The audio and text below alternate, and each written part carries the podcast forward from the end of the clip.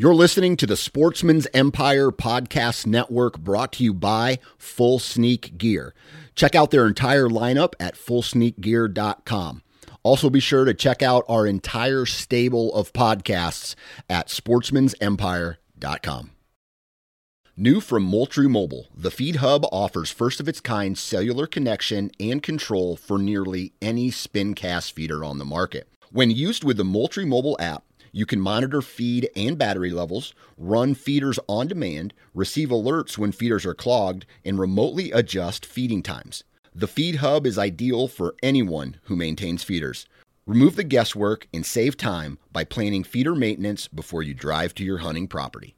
For more information, visit moultriemobile.com. You're listening to the Sportsman's Nation Podcast Network, powered by Interstate Batteries. From your truck to your trail camera, Interstate Batteries has you covered. Visit your local Interstate Battery store today or online at interstatebatteries.com. Interstate Batteries, outrageously dependable.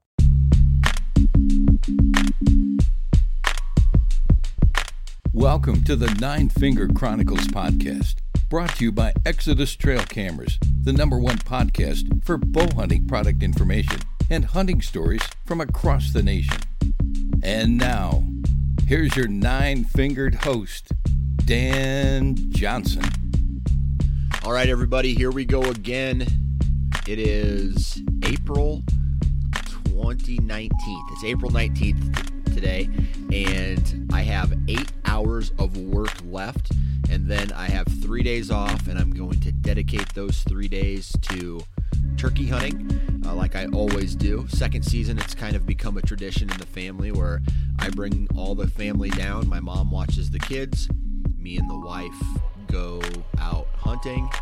this year, however, it's going to be a little bit different. I'm not so sure my wife is sold on turkey hunting in 30 degree weather, so that might be a little bit difficult. I'm going to have to pull out the rut clothing so I can dress warm enough to sit in a turkey blind. But uh, nonetheless, I'm exciting. I'm exciting. I'm excited to get out there and uh, chase some gobblers. Man, I've talked to a couple buddies, and if the weather's good and the wind's not blowing 30 miles an hour, they're talking, and that means they're killable. So that's what I'm going to be doing this weekend. I know a lot of other people are out there. There's a good chance I'm taking my buddy John out uh, and to try to get him his first turkey ever. I know, I think that's the game plan for Friday, depending on if the wife wants to hunt. Uh, other than that, man, just uh, get outside and uh, try to enjoy Mother Nature and get out of the cubicle for a little bit. So that's always a plus. Now, on today's podcast, we're going to be talking to a gentleman from Pennsylvania named Joe Marcello. Now, Joe his 2017 season was like the perfect season. It was a bear hunt, successful. Mule deer hunt in Colorado, successful. And an, a trip to Ohio for the rut, uh, that's kind of a, a, a tradition that he does as well, successful. So he went on three different hunts. He batted 1,000, and uh, dude was on fire last year, and that's what today's podcast is about. Uh, so I hope you enjoy this podcast. It's basically a hunter profile slash BS session podcast with Joe. I know you guys uh, seem to like those, so I keep putting them out. Now, quick shout out. As the summer gets here, I want to start talking more and more about gear, especially product reviews. Now, this past season, if there are some products that you guys want to review that you purchased and you liked, and I want to get the dislikes out there too. So, not just a whole bunch of things that you really liked. I want to talk about the things that you didn't like either and why you decided you you know you won't buy that product again as uh, as long as you know you don't sit there and say f this f that but you know I know how we all talk anyway I want to do some product reviews, so please reach out to me on Facebook if you want to do some of those reviews. I would really appreciate that. Uh, it makes for good content and uh, it, it helps other hunters kind of point, you know, from from one hunter to another hunter. That's what that's what I always like about products. From one hunter to another hunter, this is how I feel about a product, and uh, I think it's uh, when you put it into that context, it's very it's unbiased and very relatable. So, other than that, I think we got to do a commercial. Who's the commercial today? It is Ripcord Arrowrest. Now, you guys have heard me talk a lot about Ripcord over the past year, right? They are an Arrowrest. They have two different types. They have string driven and limb driven, and uh, they are quality. And when I say quality, I mean high quality products. Man, I've had in my life. I think I've had maybe one season where I didn't have a ripcord on my bow, but from 2006 until today, I can tell you that I've had literally two ripcord Arrowrests over that period of time.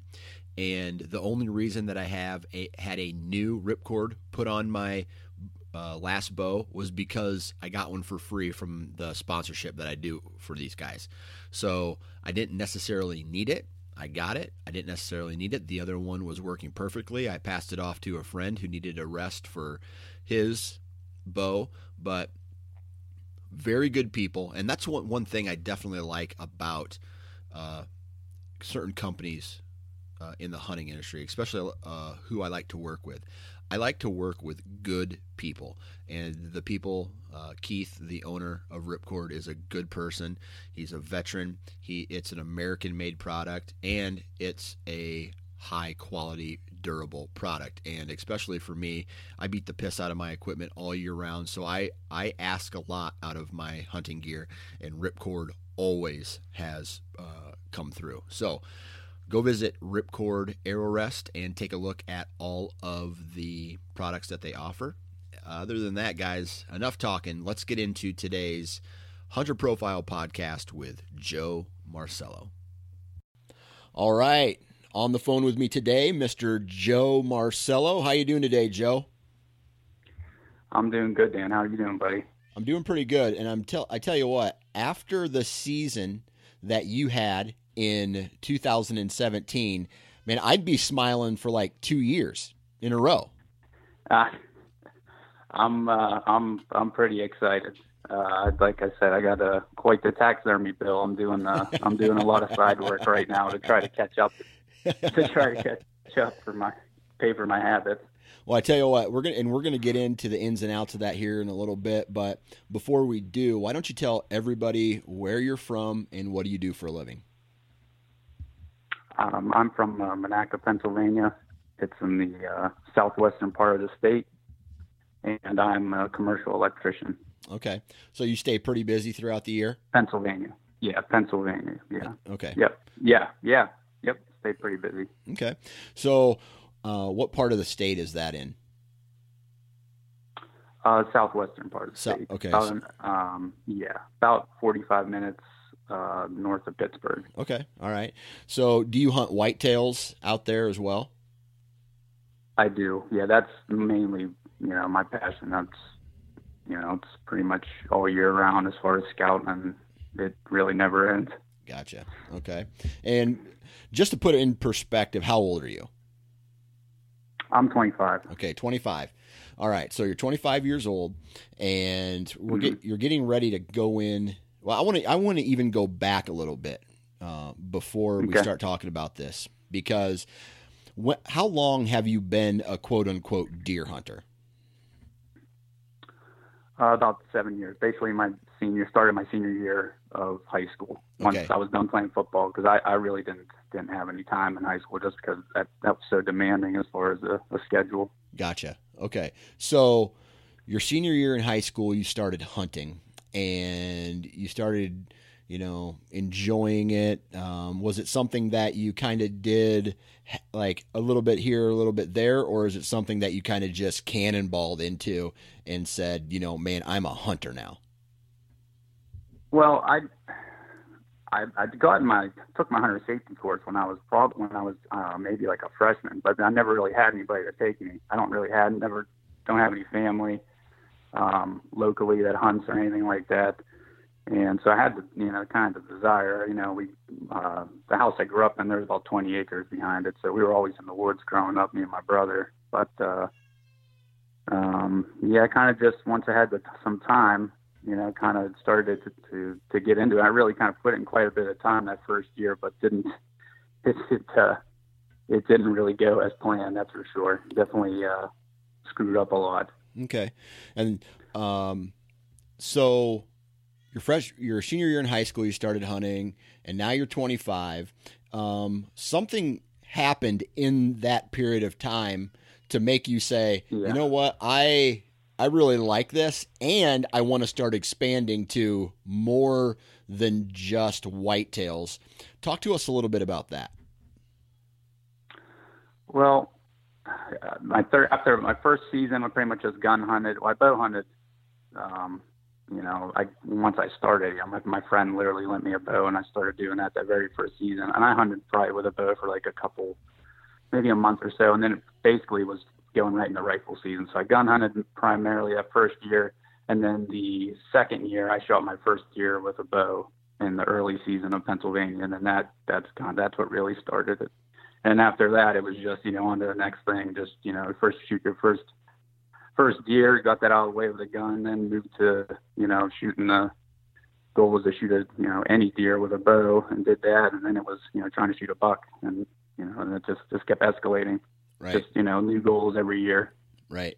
So, you know, I I like that approach to it because for me, um, I didn't really I I didn't start hunting serious until later in life. However, I was exposed to it at an early age through uncles and through friends and friends of friends. Um, you know, and I was mm-hmm. exposed mm-hmm. to this quote unquote big buck you know, you got to shoot a big antlered buck. You know, you got to shoot a big antlered buck. Were you exposed to the ant, quote, the quote unquote antler craze as a you know as a young man, um, and did that have any influence on what you shot throughout the year? Uh, no, not at the beginning. At the beginning, I would have shot the first legal buck I could see. I was just hoping to see a buck at that point. Right. You know, when I first started, my you know very first buck I shot was a a six point with a you know with a rifle, and I was you know I was on top of the world whenever I shot that deer. So right. Right. Um, but as as the years progressed, you know, obviously, after I shot the, my first buck with a gun, then it was you know, hey, get the first first buck with uh, you know with archery tackle, and then from there just keep getting you know bigger and bigger. And you know, I shot a pretty nice one in 2000 16, and I was like, man, this might take a while to shoot one bigger than this. And then the next year, I shot this past season, I shot an even bigger one. Right. So uh, I'm gonna have to start putting an addition on here uh, to to try to take care of these deer mounts or start to learn how to do it myself uh, to to keep up with the you know the cost of it. Right. Absolutely. So then, when you you know you started get you started hunting more in Pennsylvania, and then you did you go outside? When did you start going outside of the state? Because I know you mentioned you hunt in Ohio. Yes, I yeah, I love Ohio. That's I'd move there if I could, but my job, you know, is I work in I work in Pittsburgh, so um, it's uh, you know, that'd be a little bit of a haul for me. But right. I had I had some friends that you know uh, through you know knowing some you know knowing some landowners out there that their dads worked with in Ohio, and then they they you know, two friends really influenced me to, to kind of you know hey you want to come out here and hunt with me, and, and just kind of got hooked from there, and and then I just started to expand on my own, and you know knocking on doors like crazy, and, and just trying to find some places, and now I'm you know pretty pretty established. Nice.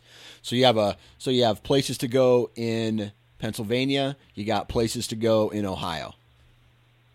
Yes, mul- yeah, multiple places. Yeah. Okay. I've, for yeah. you know, for, you know, I'm I'm I can't relate, and uh, and that's why I like talking to guys who hunt in Pennsylvania and Michigan. Right. I I cannot relate to the high pressure type of hunting uh, that you guys have to deal with. Is that what led yeah. you out of Pennsylvania to start hunting in Ohio?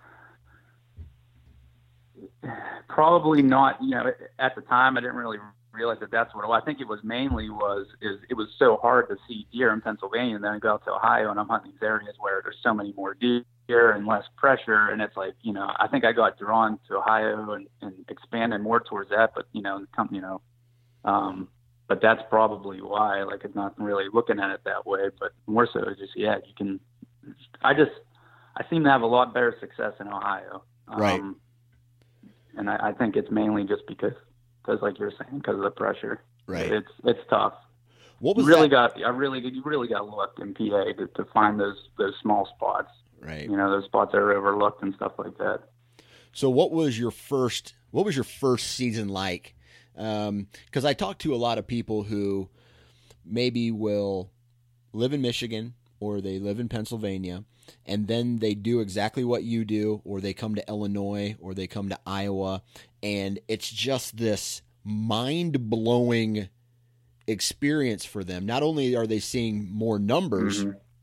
but they're seeing deer that you shouldn't shoot in Iowa or Illinois, but it's hard not to. You know what I mean? Like they're told, okay, well, you, Yeah, you're probably going to see a, definitely. a a one. You, you know, you there's a potential you could see a 150 class deer, so don't shoot the first 130 class you see, even though you may have never seen a 130 class from the tree stand before.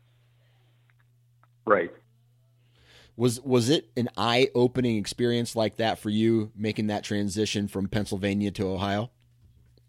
Yes, it was. Yeah, I, I, yeah, I've seen a lot more bigger bucks in Ohio than I have in Pennsylvania, and I've hunted Pennsylvania, you know, a few more years than I have Ohio. Right. Okay. So then, why you know, did it take some time for you to get used to this change, or I mean, did you shoot the first? Um, I guess the biggest buck you've ever seen in Ohio, or did you start passing some of these uh, smaller caliber deer to you know hold out for something bigger?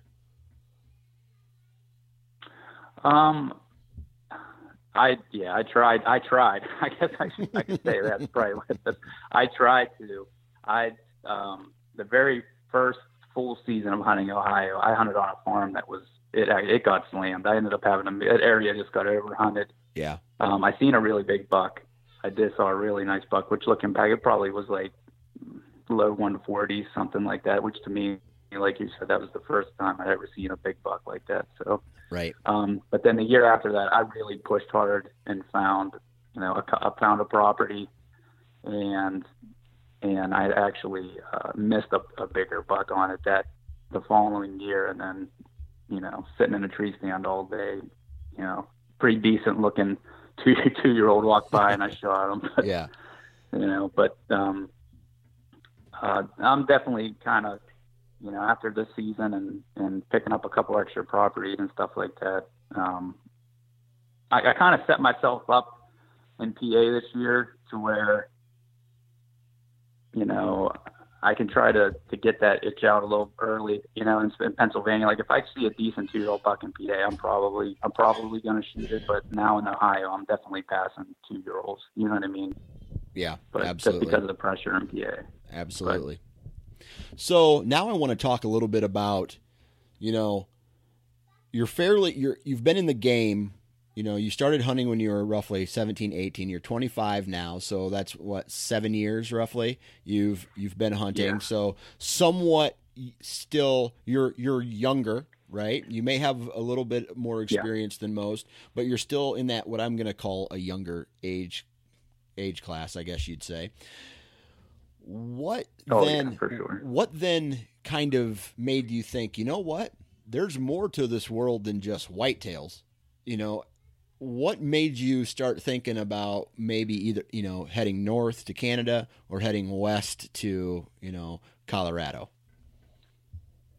Uh, I have a, quite a bit of friends that they travel a lot and hunt a lot, and just you know, it just it always seemed like you know I'd get invited on the trips, but just didn't seem like you know something would come up, and I couldn't go, and I couldn't you know couldn't spend the money at the time, and then you know kind of just got a little bit more established and settled down with everything, and and you know then you know finally pulled the trigger and had a couple good opportunities at some cheap some cheaper trips to do it yourself hunts and and just you know was tired of sitting on the sidelines and having all my buddies send me pictures. So kind of uh, you know I wanted to get out there Right. and, and you know try some try something different. So what did you have to do when you made the the mental decision to say, you know what, I want to I want to do one of these hunts? What were some of the preparations, you know, the steps? What what kind of preparation did you have to do to, you know, make those thoughts then come become a reality?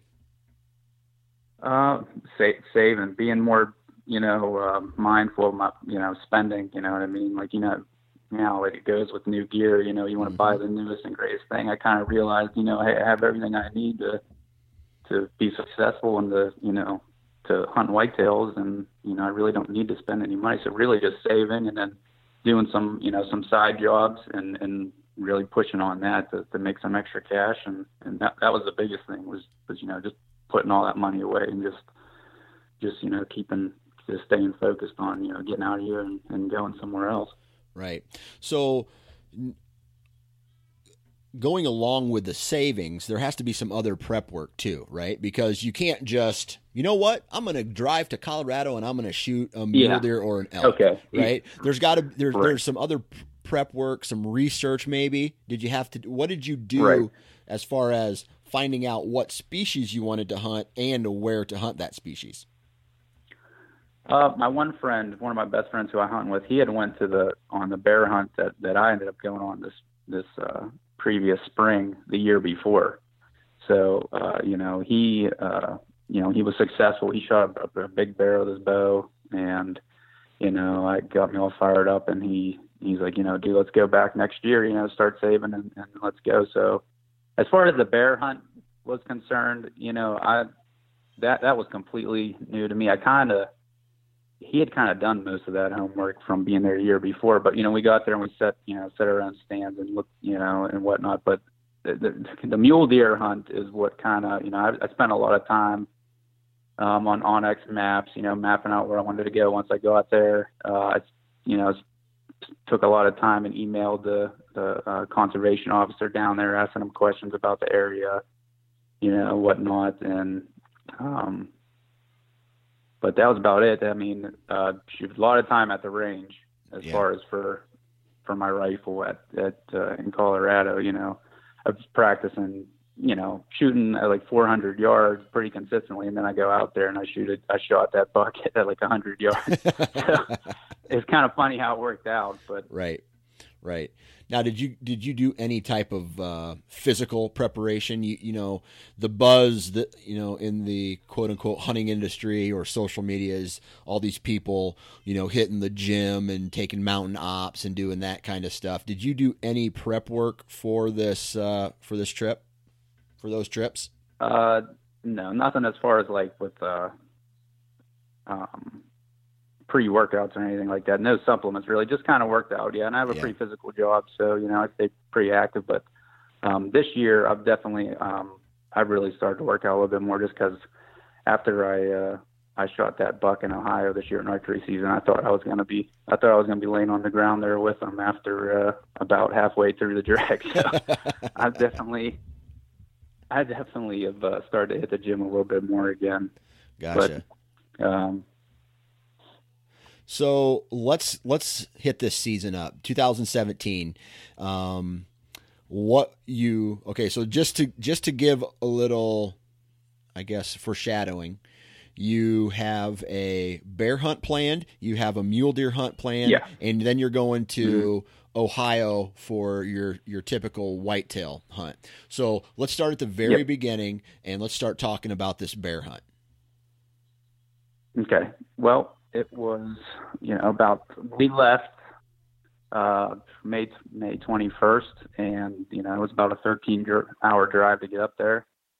Um, you know, we got up there, got got set up at camp, met with the you know the the outfitter. Um, and this was in uh, Canada, right? you know, this was in Ontario. Ontario, yeah, okay, it was in yep. Ontario. Yep, yep, Ontario, Canada. Yep. Uh, met with him. He showed us the sites. You know what I mean? Like I, I said, it's uh, you know, it's pretty much just dog. He just put dog food in, in buckets and then tire wired them about I don't know, uh, probably about five five feet high. And basically, he didn't run any trail cameras, nothing like that. He basically, you know, is an old German guy who had lived in Canada for like 40 40 some years. Uh, you know, he just said if the bucket was ripped down, then chances are it was a smaller bear because they couldn't just stand on their hind legs and look inside and to, to get the bait. So that was our that was our former trail camera until we got there. Then you know we obviously set our own, but uh, um, you know put some cameras up. You know had some bears coming on camera. Didn't see anything the the, the first night there, and then the following uh, the following evening I, I shot my bear at about eight o'clock, and it was probably mm, like 60, 65 yard shot, something like that. And that, that and this was the rifle. Okay, so you so. I mean, the way you described it made it sound like it was just real easy, right? You you got in contact with It- an outfitter. You, he put dog food Yeah. out, and then two days later, Yeah. you shot a, a, a, a bear. Yeah, I, I probably should have been a little bit more picky, but uh, I, you know, I I was just going up there to shoot a bear. I, it's not like you know, it wasn't like whitetail hunting me where I had to shoot you know a nice a nice sized buck. You know, it was just, I just wanted a bear. A bear was a bear to me. Right, right. It was more for the exper- more for the experience. Absolutely. So then, you know, it was you know you went to an outfitter. It sounds it sounded like, but you had to go put your own tree stands up. So, what like Yes, wa- was this a the guy says, hey, there's probably a bear in this area. Go do what you got to do. Well, he had he had pre-baited two sites, and then we we started our own you know bait site once we got there on a different area that we we could hunt. Right. Um, and and yeah, we just you know we we set our own stands, which I would I'd you know I kind of rather do that anyway, you know, um, because I, I didn't really. And that was another reason why I wanted to go. You know, I was kind of a little bit more drawn to doing this hunt is because I don't want to just show up somewhere and somebody just say, "Hey, go climb up this tree." Like I want to have some sort of thought into it. You know what I mean? Right. Right. So you know, we set up with you know set up some stands for some different winds, and uh, and you know, and that was that. And yeah, the second night, yeah, I did. I probably should have been a little bit more picky, but Hey man, first bear. yeah, I was. right. Uh, yeah, yeah, it was it was off. I just got the shoulder mount back uh, last week, so I'm pretty excited. It looks it looks awesome. Okay, so from a from a monetary standpoint, how much did that that bear hunt cost you? Uh, not necessarily the gas there and back, but the Mhm. tag, the outfitter fee. I mean, what else? What other whatever other fees there were associated with it? It was about 900 bucks. Okay, so It was it was fairly cheap. Yeah, It was fairly cheap hunts. Yeah, that sounds for yeah, but yeah. yeah that sounds really cheap. So it was nine hundred dollars for the license and the outfitter fees altogether. Yes. Okay, man, that sounds Yeah, really like, cheap. that was nine like US like 900 US dollars, which the rate was pretty decent at the time. I think it ended up being like a little over a thousand dollars Canadian dollars. Yeah, it was really cheap. That's another reason why I wanted to do it. My the outfitter is um well, I should start like this. My my one buddy who's probably one of my best friends. He lives um uh he has a uh, a friend in Ohio who owns a farm who I also hunt hunt on. Well, okay, this mutual mutual friend has been going up there for like I don't know, like 20 plus years. gotcha. So this this outfitter, um, he only takes whatever group of guys he brings every year.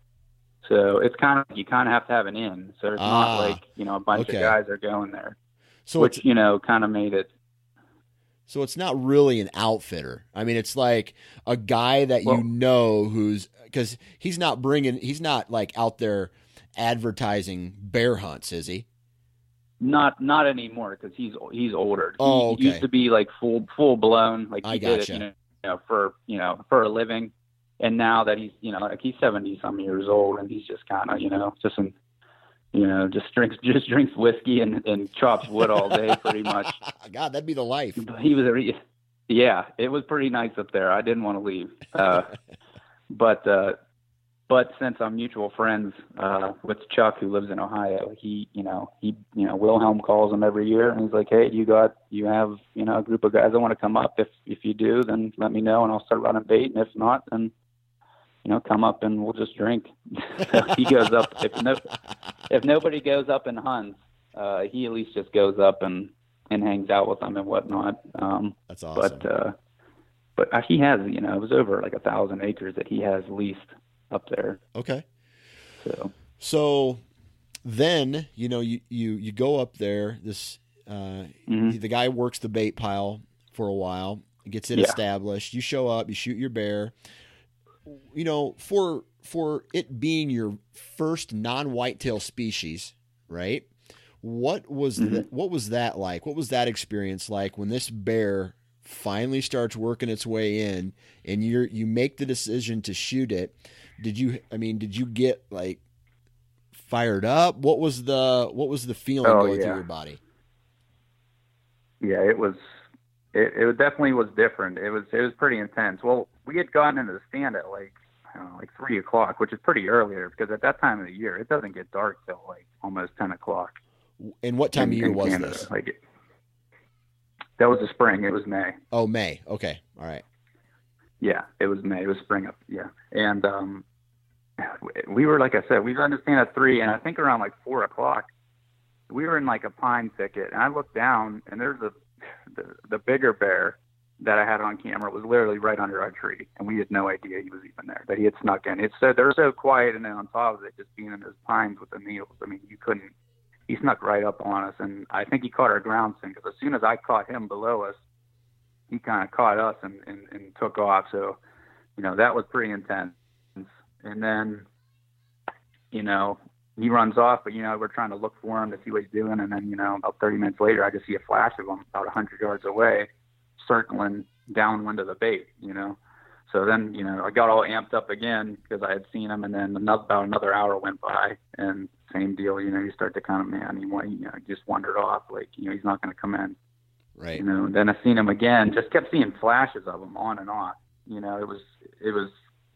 You get all amped up, and then you wouldn't see him again for an hour, and you'd be like, you know, from high from high to low. And then my bear came in, which I assumed was the bigger bear that we had been seeing flashes of, you know, kind of coming in and out all all evening. And as soon as that my bear stepped out, I didn't hesitate at all because it was the first shot I'd actually got at it. You know what I mean? And and I just it, I just dropped it. Yeah. Yeah. So you you shot him. I mean, what what Yeah. was it like? Because I'll be honest with you. At this time in my life, I'm like, I want to hunt bears someday, but not right now. I, I don't. Uh-huh. I don't find it. Yeah. For me, I don't find it interesting yet. That's not to say I won't someday. Yeah. I just like of all the animals out there that I want to hunt, bear is not on that list. So hmm was it i mean talk to me a little bit about from the moment you pulled the trigger to the time that you walked down and actually laid hands on him for the first time what was going through your head It, it it was just pretty. It was pretty awesome. I was first I was in disbelief because I was like, man, there's a bear laying on the ground over there, and it's and, and then it did the you know the death moan like right in front of us, which was my buddy actually has that on on film because he was trying to film me, but like I said, as soon as that bear stepped out, I didn't wait for him to to hit the record button. I just I wasn't up there to make a video. I was just there to shoot a bear. So right but you know we you know we got down and you start walking up on this bear. And then that when you start to walk up on it to me that is when it was it kind of really hit me because i was like man this is a bear. Like this isn't like walking up on a deer. You know what i mean? Like i think i poked it probably like a dozen times before i actually touched it to make sure it was dead. Yeah. But uh you know it was uh it, it was pretty awesome. I mean they're they're a pretty amazing animal. And you know like you said it's not you know it wasn't exactly you know super high on my to my list to do but it was just a really cheap cheap hunt. And i was you know i always wanted to shoot a bear and i just kind of capitalized on the opportunity. But it's definitely i think like a like you know i, I did it once and you know kind of experienced it. And that's probably, I, I might do it again one day, but it's definitely not like you know get got me hooked or anything like whitetail hunting. yeah yeah so this But it was definitely a cool experience. so i'm looking at the picture of this bear you're holding it in your your quote unquote hero shot and it's got kind of like a white patch on its chest is that common Yep. Uh, it, yeah, it, it is, but it's not. You know, it's definitely it adds and makes it more of a trophy for sure. yeah You know what I mean? It's actually yeah, okay yeah. It was. Uh, and I looked it up after I shot it because I was like, you know, I gotta kind of explain to people. It's actually called a blaze, is what they call that on a bear okay when they have a patch on their chest.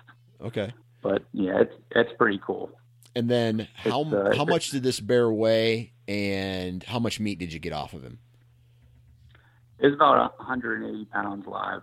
Okay. Um, and I didn't really, I didn't weigh, end up weighing out the meat, but I probably, eh, it's kind of hard to say. I didn't really weigh it, you know, after I had had it, but I got decent, a decent amount, and it was really good. The the the, the steak was better than the ground.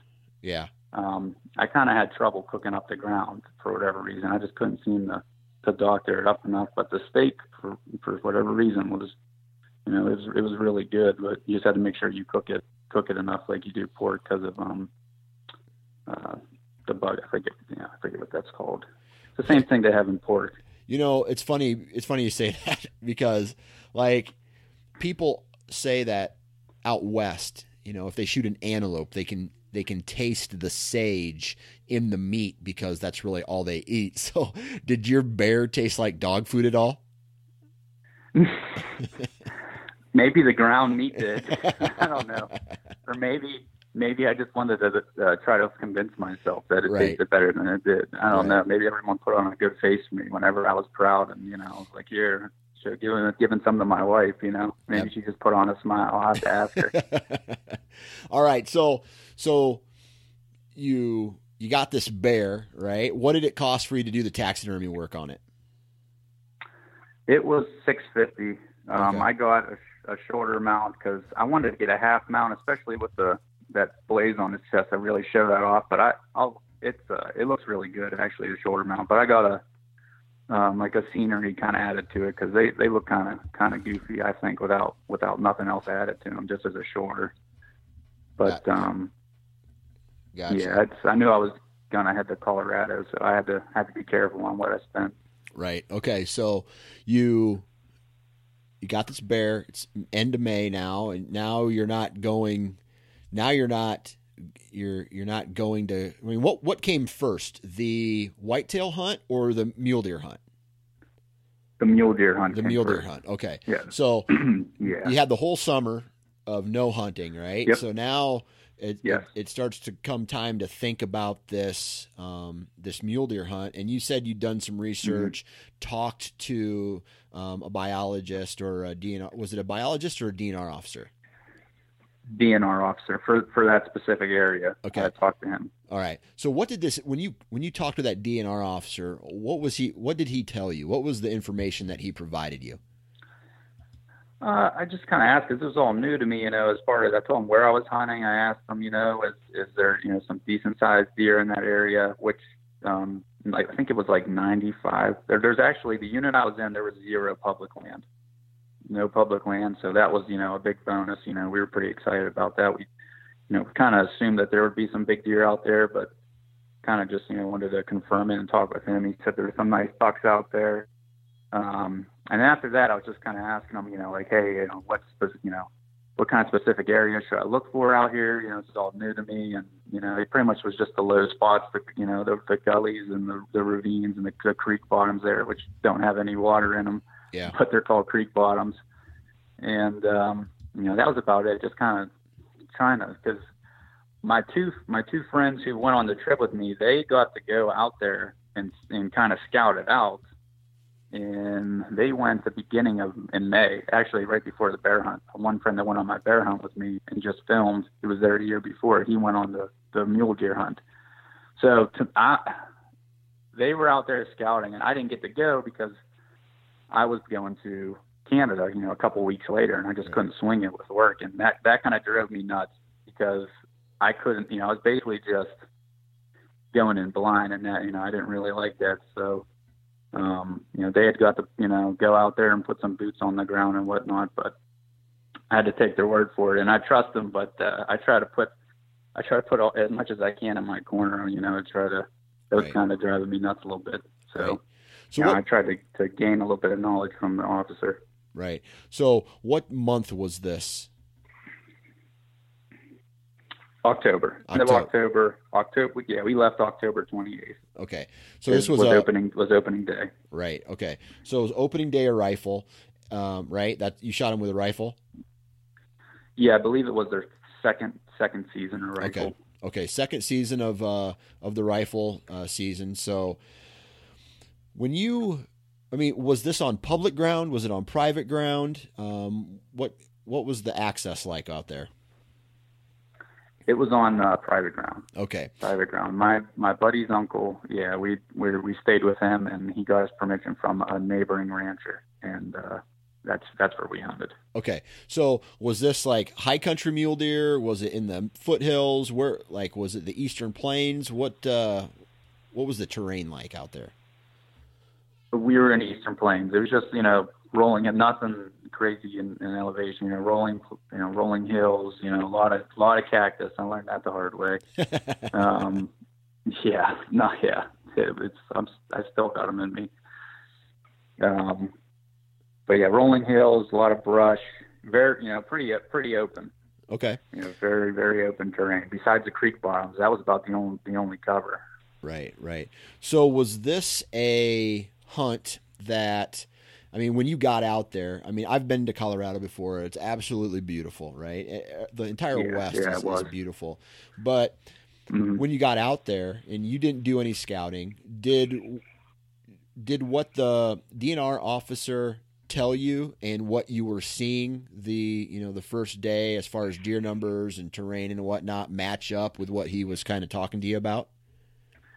Yeah, yeah, they pretty much were were in the lowlands and then and then and in the gullies and stuff like that. My buddy had um, jumped one and shot one out of a of a ravine, so um, yeah, it definitely it definitely was accurate. The, that first night we got there, you know, we got him from got him from the airport. His uncle picked us up, got something to eat, and you know, I was I was ready to go go out then, but um, we uh, met with the landowner and he kind of showed us, you know, which you know which um, uh, pasture to go into, which you know, which was I think it was what was it, 15, 1500 acres. Yeah. So you know that was just just one portion of what he had that he let us hunt, and he had quite a bit more, but that's that's what he let us hunt. So he showed us, you know, where to where to go in the morning, where to park, and uh, we kind of just glassed the first night and just kind of got a feel for everything. And What were the numbers the, like? the first, what's that as far as the deer? Yeah. Um, we we really didn't see a, a ton. Really, it was kind of con- a little bit concerning. I mean, um, but we all ended up doing fairly well for you know as for how it started and how it looked. Yeah. Um, uh, really didn't see it. it come, we had a group of like I think it was about six come through the first morning. Um, came through his property, and my buddy had shot the the one buck, and then uh, uh, that was pretty much it for today. We just kind of you know helped him get it out of there and, and cut it up and whatnot. And the second day, the second day I shot mm, I shot mine. Oh no, I take that back. The second day I glassed and I found an area where I was seeing a lot of deer cruising this creek bottom, cutting on from another uh, bordering private property, um, which had looked like to be a lot of the bedding in there. It was pretty thick. Um, and then they were cutting onto uh, the property we could hunt to get to, to the water. You know, Okay. he had a, um, um, so second day was pretty much just glassing, kind of, you know, pinpointing the deer. And then the third day I shot mine about midday. Gotcha. So Um, what were these mule deer? shot. What were these mule deer doing? Uh, like from the from the bed to it sounds like they were bedding, then they were going to water. Um, was there any? What were they? What were they eating? Was there a food source? Was there like a ag field or around or what? No, not really any ag fields or anything like that. Just kind of just, um, just the just the brush and whatnot. I mean, there was there's nothing really there. You know Yeah. what I mean? It's just it's pretty pretty barren. Um, but yeah, it was pretty much from you know coming from bed to to, to feed in the water, and started to see a little you know a little bit of, of rutting activity tur towards the end of the, the week that we were there. It was just kind of starting to pick up. I wouldn't even say it was you know maybe the beginning stages of their pre-rut when we were there Gotcha. um, towards the end of the week, it got a little bit colder temperatures, and we started to see, you know, every time, every time we'd see a, a you know, a doe that had a buck with it. Gotcha. Um, so then, did you the previous day? Did you when you shot your buck the previous day? You said you did a lot of glassing. Did you locate Yeah. this particular buck that you ended up shooting and say, okay, well, I want to go back here and try to kill kill that buck? I did not locate. No, I didn't locate that buck, but I located a lot of does. I've seen Okay. a lot of does bedded bedding in this shaded area in this creek bottom because, like I said, that's that's the only place there's really trees. Yeah. Um, so the next morning, you know, I got in there pretty early and got up on this uh, this I guess you could say call it like a ridge, like overlooking down into the creek bottom. Gotcha. You know, it's just a pretty and uh, and I just caught him, you know, coming out of there, and uh, and that was about it. About a hundred yard shot and uh, celebrated. was this uh did you have was this something that you had to prepare for with any type of preference points? Uh no, this this unit was um you know, we it was a draw, but the odds were really good. Okay. So you just had to So apply we, we all got drawn. you had to apply for it. Yep.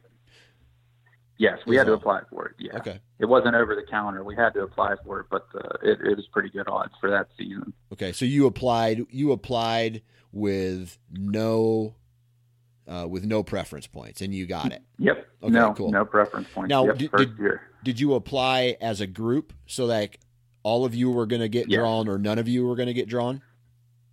Yeah, Okay. yeah, it would have been, it was a bit pretty messed up because uh, my, you know, my buddies. If my buddy didn't get drawn and we go to his uncle's house without him, that Yeah. wouldn't, uh, that probably wouldn't have went too well. Right. Absolutely. Man, you got some good friends hooking you up with bear hunts and mule deer hunts and, and all that I stuff. do. they, yeah, they are. Yeah, they're they're they're good guys. I love them. So so walk me through and I know you kind of briefly mentioned it, but you, said you you sat up on this ridge, you were watching these deer Mhm. kind of cross this um They're crossing a fence line. a fence line, okay? Um, coming Yeah. out of like thicker timber into the open, or was it just like taller grass? Uh, no, thicker timber, just uh, you know, a wooded, you know, some trees and a creek bottom. It wasn't like tall, tall, you know, tall brush or anything. It just had the majority of trees. It had, you know, it was pretty much the only cover around. Gotcha. And they were coming out of there, crossing um, the bordering private onto ours to get to to get to the water, okay. which was, you know, it was pretty, it was pretty open. So that that tree, and that's actually where, you know, the, the following day, my other buddy tagged out the same the same spot. So that that was the spot that was pretty much the only cover around was on the bordering private property in that creek bottom. Gotcha. So you shot your deer, you got him out of there, and then the next day your buddy came in in the same location and was able to catch Yep. those deer moving through again. Yeah, he shot. Yeah, he actually shot the biggest one. Yeah, this one was first thing in the morning, coming from the water to bed Okay. to cross that to cross the the fence going to the bordering private. Yeah, Gotcha. Okay. yeah, and we shot him for, yeah, first thing in the morning.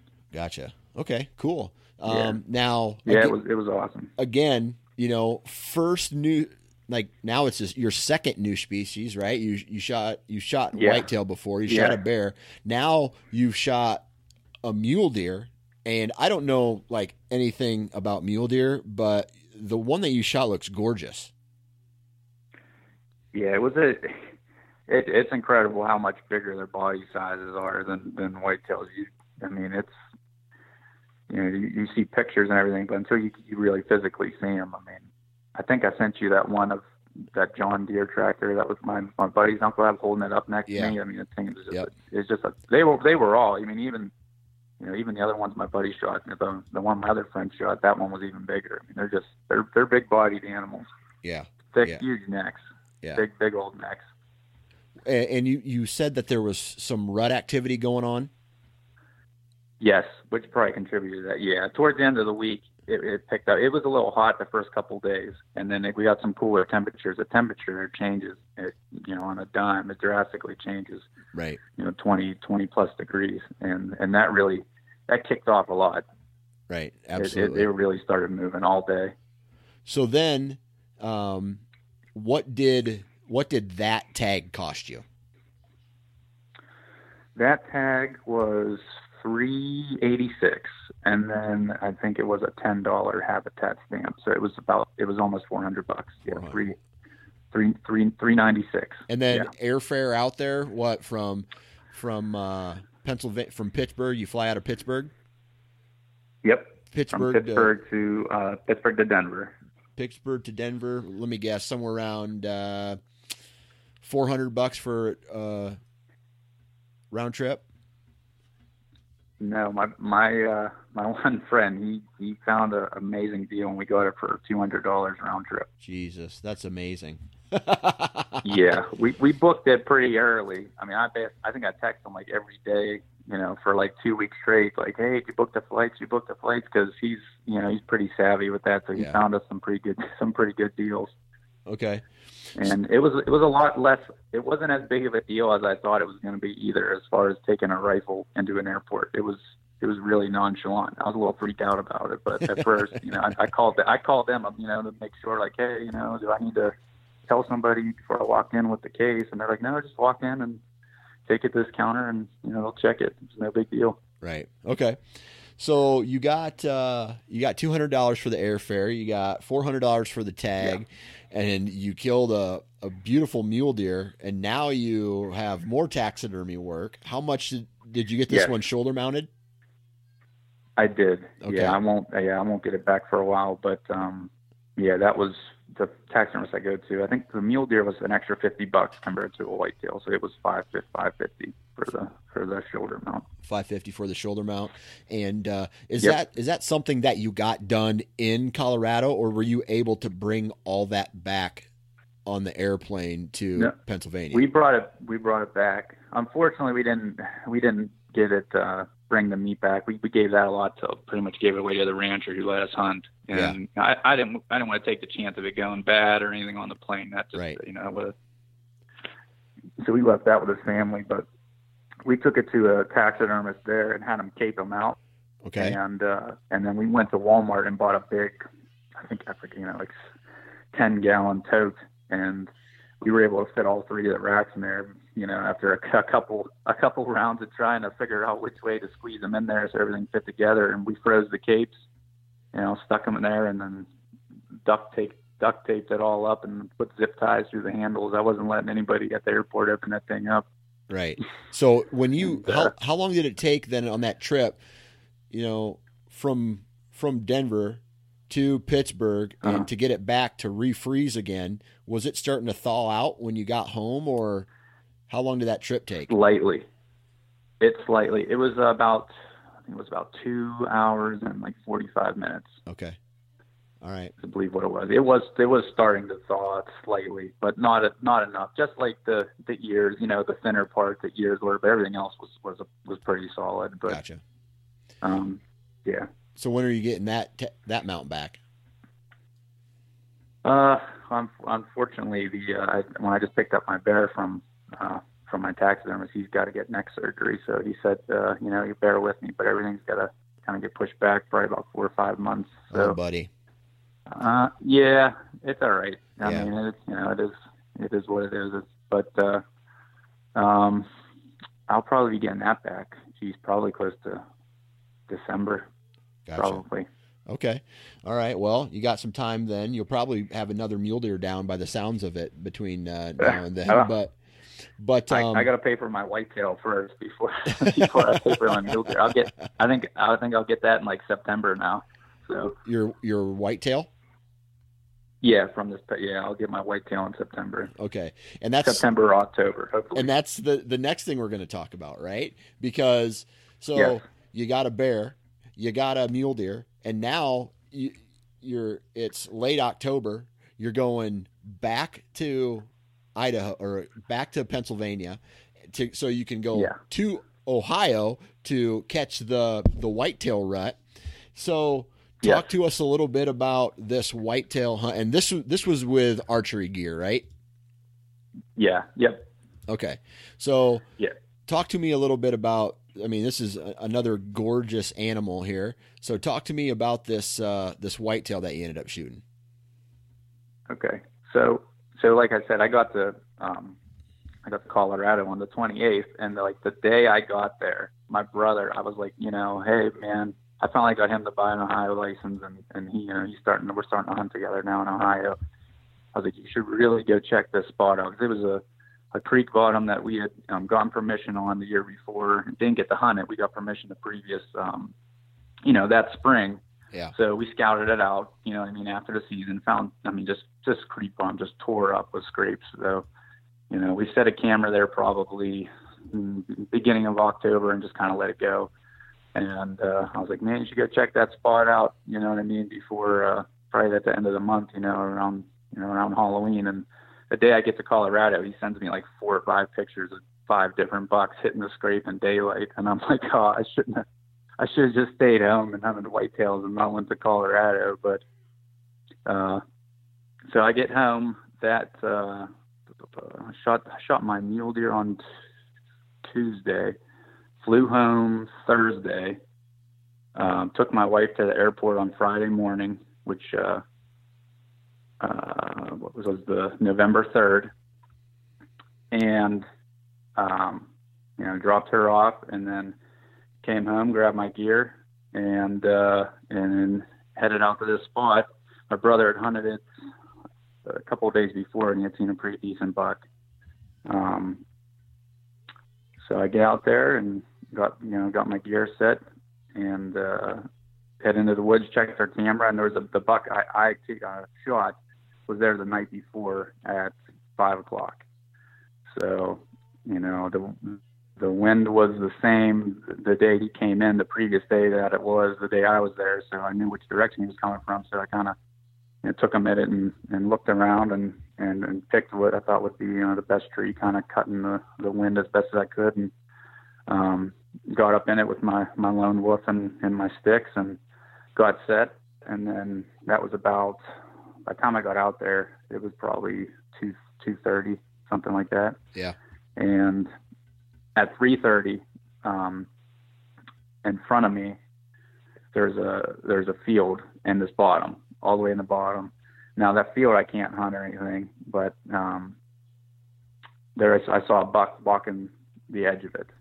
I just kind of caught a flash of him. And I threw a couple calls out at him, and I seen him, you know, kind of working my way, and he disappeared. And then a couple minutes later, you know, this buck comes, you know, right right in front of me right into the stand, probably about 25 yards in front of me, and it's it's a you know my you know you know it's a giant to me. It ended up being scoring about 150 inches, um, and he's just got this one branch in, in front of him, and I just can't. I'm figure there's no point in rushing and taking a shot and injuring him. I don't want to do that, you know.